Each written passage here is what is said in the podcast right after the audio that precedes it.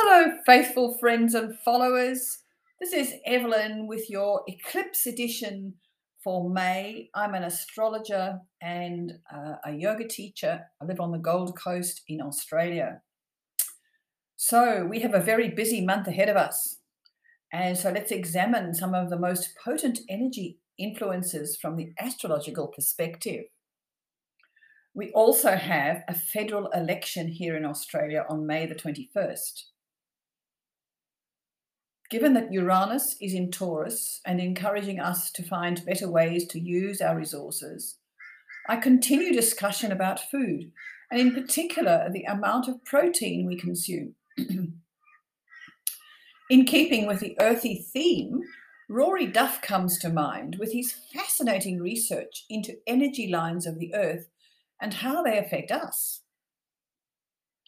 Now, in winter, I realise it's not winter everywhere in the world, but in winter in Australia, we tend to spend more in time in more time indoors, and it is a perfect time to consider the use of essential oils. And this also aligns with a tactile Taurus energy. And finally, I have some stories from Easter. So, here comes May with a new moon in Taurus and a partial solar eclipse on Sunday, the 1st of May, here in Australia. It will be the 30th of May if you live in the States. Sorry, the 30th of April if you live in the States.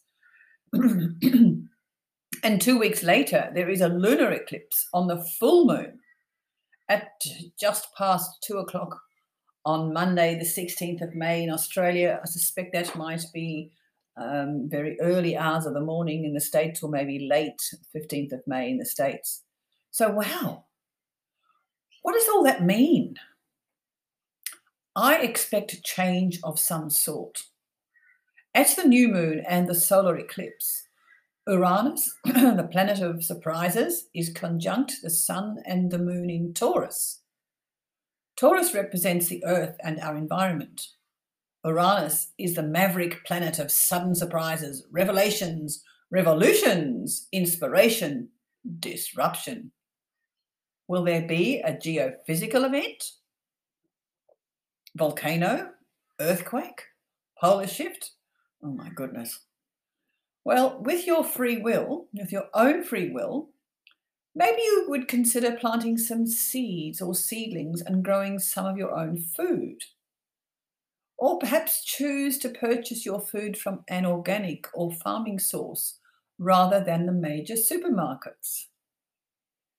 Are there other innovative ideas you may have about honouring our environment?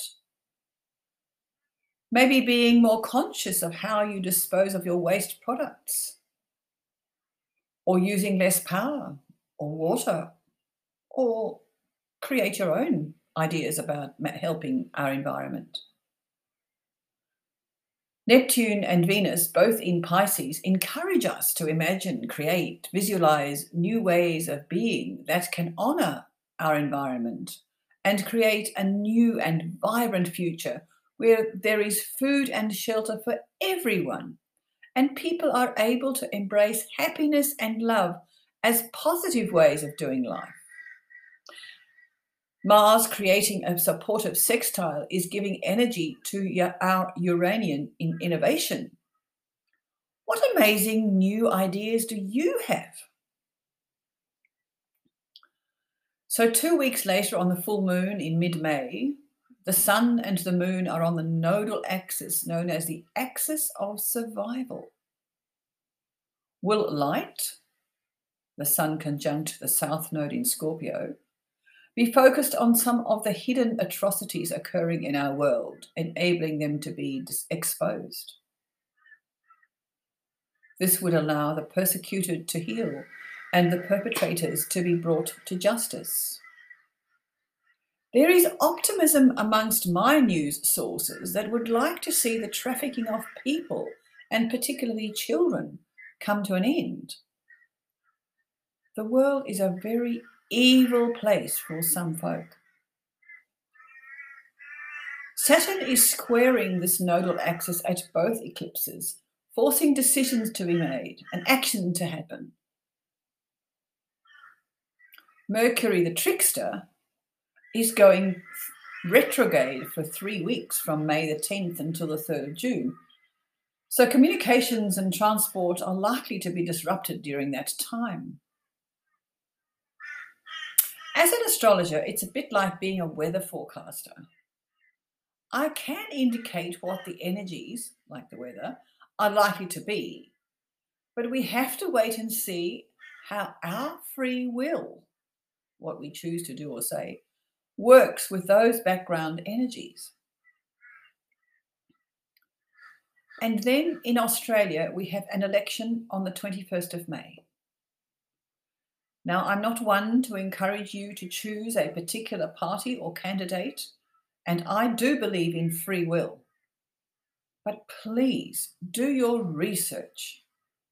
Check out the candidates in your electorate. Do you want the status quo to continue? Do you want a leadership change? Do you want the potential chaos that may emerge with a hung parliament caused by the election of more independent candidates? Would chaos be preferable to the status quo? Remember that out of chaos will emerge a different order. Would that be better than what we have? Whatever your choice, it is your choice. But please exercise your democratic right to vote and do it correctly so that your vote counts. If you're interested in the astrology around the election, I suggest you read Jessica Adams' thoughts, and I post the the connect the um, URL in the notes for you. So I expect that in Australia, at any rate, we will be in a very different energy field at the end of May. Now, I've been banging on about protein in the diet in the last couple of episodes. And last newsletter, I last podcast, I discussed at length the amount of protein we consume in our diets. Specifically, I was referring to animal protein. And now this feeds nicely into a case for a vegan diet. Over the month, I read a book by Dr. Garth Davis entitled Proteinaholic, in which he also argues a case for a much less, preferably no, animal protein in the diet and supports his many arguments with copious research. Interestingly, he also comments on the recommendations that many of us have heard about needing to pair two non meat foods in a meal to derive the required protein, arguing that it actually is not necessary and that our bodies have enough sources from which to manufacture protein if we simply eat suitably sourced vegetables. Personally, I believe we are omnivores and that our bodies thrive when we enjoy a variety of food in our diets. Even the Mediterranean diet, one on which many folk enjoy long, healthy lives, and which is largely fruit, vegetables, and good bread, includes a small amount of meat and fish every week. What do you think? Would you adjust your diet to eat less meat? If the answer is yes, then just start it in this month in Taurus. You have good energy to help you there. And then there's this article I read by Ocean Robbins from the Baskin and Robbins family, whose father walked away from a thriving ice cream business to create a small farm growing organic food, meditating daily, and practicing yoga. This man published a book called Diet for the New America, exploring the environmental and health consequences of the standard American diet. The media were fascinated at the time by the story of the heir who had given up his wealth to pursue a path focused on health for all. We all have choices in life, How are you exercising your choices? Now, while the astrology at the moment is very interesting and suggesting uh, lots of changes ahead, even for the rest of 2022, it is even more interesting to learn that there are physical manifestations that support this. Rory Duff, and, I, and I'll leave the, connect, the reference down below, is one of the leading pioneers in the world in the understanding of ley lines and earth energies and how their frequencies can be highly beneficial as well as dangerous. Rory was also the first person to rediscover the most powerful lines in the world, the emperor dragons. There are only six pairs, apparently. In his talks, he explains how and why these particular lines come and go over the centuries and the effect that this has on mankind. He is the first person to ever offer up a viable scientific hypothesis as to what these earth energies are and how they are generated within the earth, and how this links with the universal consciousness.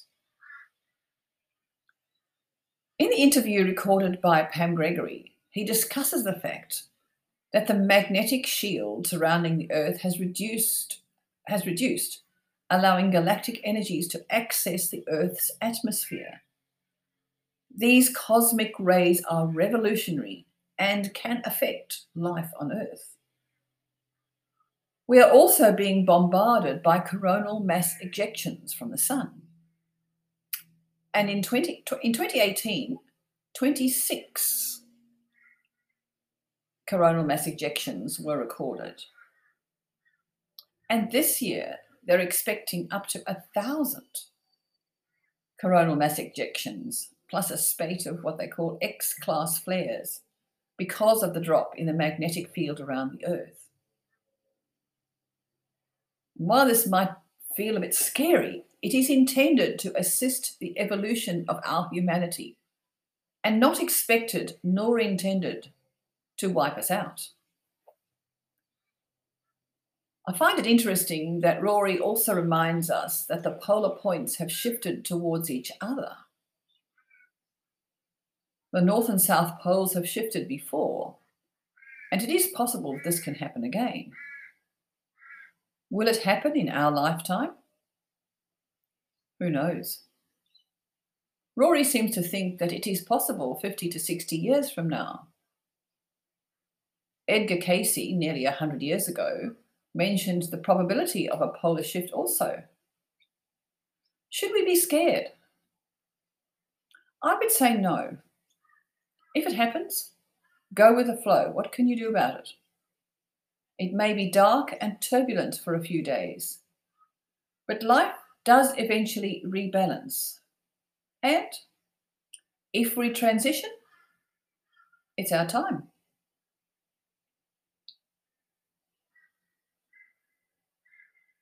I read a lovely article recently in my online copy of Wellbeing magazine, and again I post the reference down below, about the value of essential oils in our daily lives. I love using lavender oil to calm the mind, especially when I have trouble falling asleep. I have used it successfully also to treat burns, with Glad-Wrap applied over the burns. Lemon oil I have used successfully to rid my toes of a nasty fungus. But lemon oil also smells good if popped on the cloth with which you wipe out the fridge. Keeps the fridge smelling keeps the fridge smelling fresh. Tea tree oil is a great standby as a disinfectant. And in the car, I've got a, a, a, diffuser in which I put some rosemary oil, which creates a pleasant and astringent fragrance in the motor car. Occasionally, I have ants in my kitchen and I use peppermint oil or fennel oil to discourage them. I simply put a few drops on some paper towel and run it across the ant pathways. In a few minutes, they're gone. And I've had, I've not had to spray nasty chemicals in my house. My preference is for doTERRA oils, but young living oils are also good. Just be wary of the um, the potency of the oils. Some of the good essential, some essential oils are uh, mixed with carrier oils and don't have the same potency as, as pure essential oils. But I tell you what, I love being able to use natural products in preference to anything ma- manufactured in a chemist's laboratory. And we celebrated Easter over the last couple of weekends. And I had an interesting Easter time enjoying celebrations on two weekends. I wasn't with my grandsons, but they were thrilled to bits to witness the Easter bunny on the back of the ute, while the Easter bunny's friend passed out eggs to the children. Well done, Glenn and Andrea at Riverview Caravan Park, for making Easter fun for the little people. The following week, I went with my neighbour Alex to celebrate Easter with the Greek community. And after an interesting multi language service, lamb on the spit with rice and potatoes and Greek salad was simply delicious. And then we all got up to dance. It was great fun. Thanks, Alex. Now, in Taurus energy, it's all about the physical senses. So, organizing a full body massage would be a beautiful experience. In all of this chaos, it is easy to feel scared or anxious.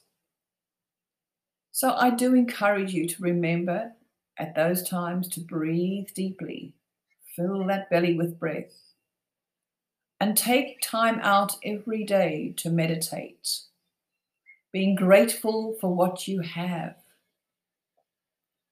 And exercise is so important to keep the body and the mind functioning well. Move it or lose it. So, till next time, folks, enjoy the eclipse season, and you'll hear from me in about for the next new moon. Bye for now.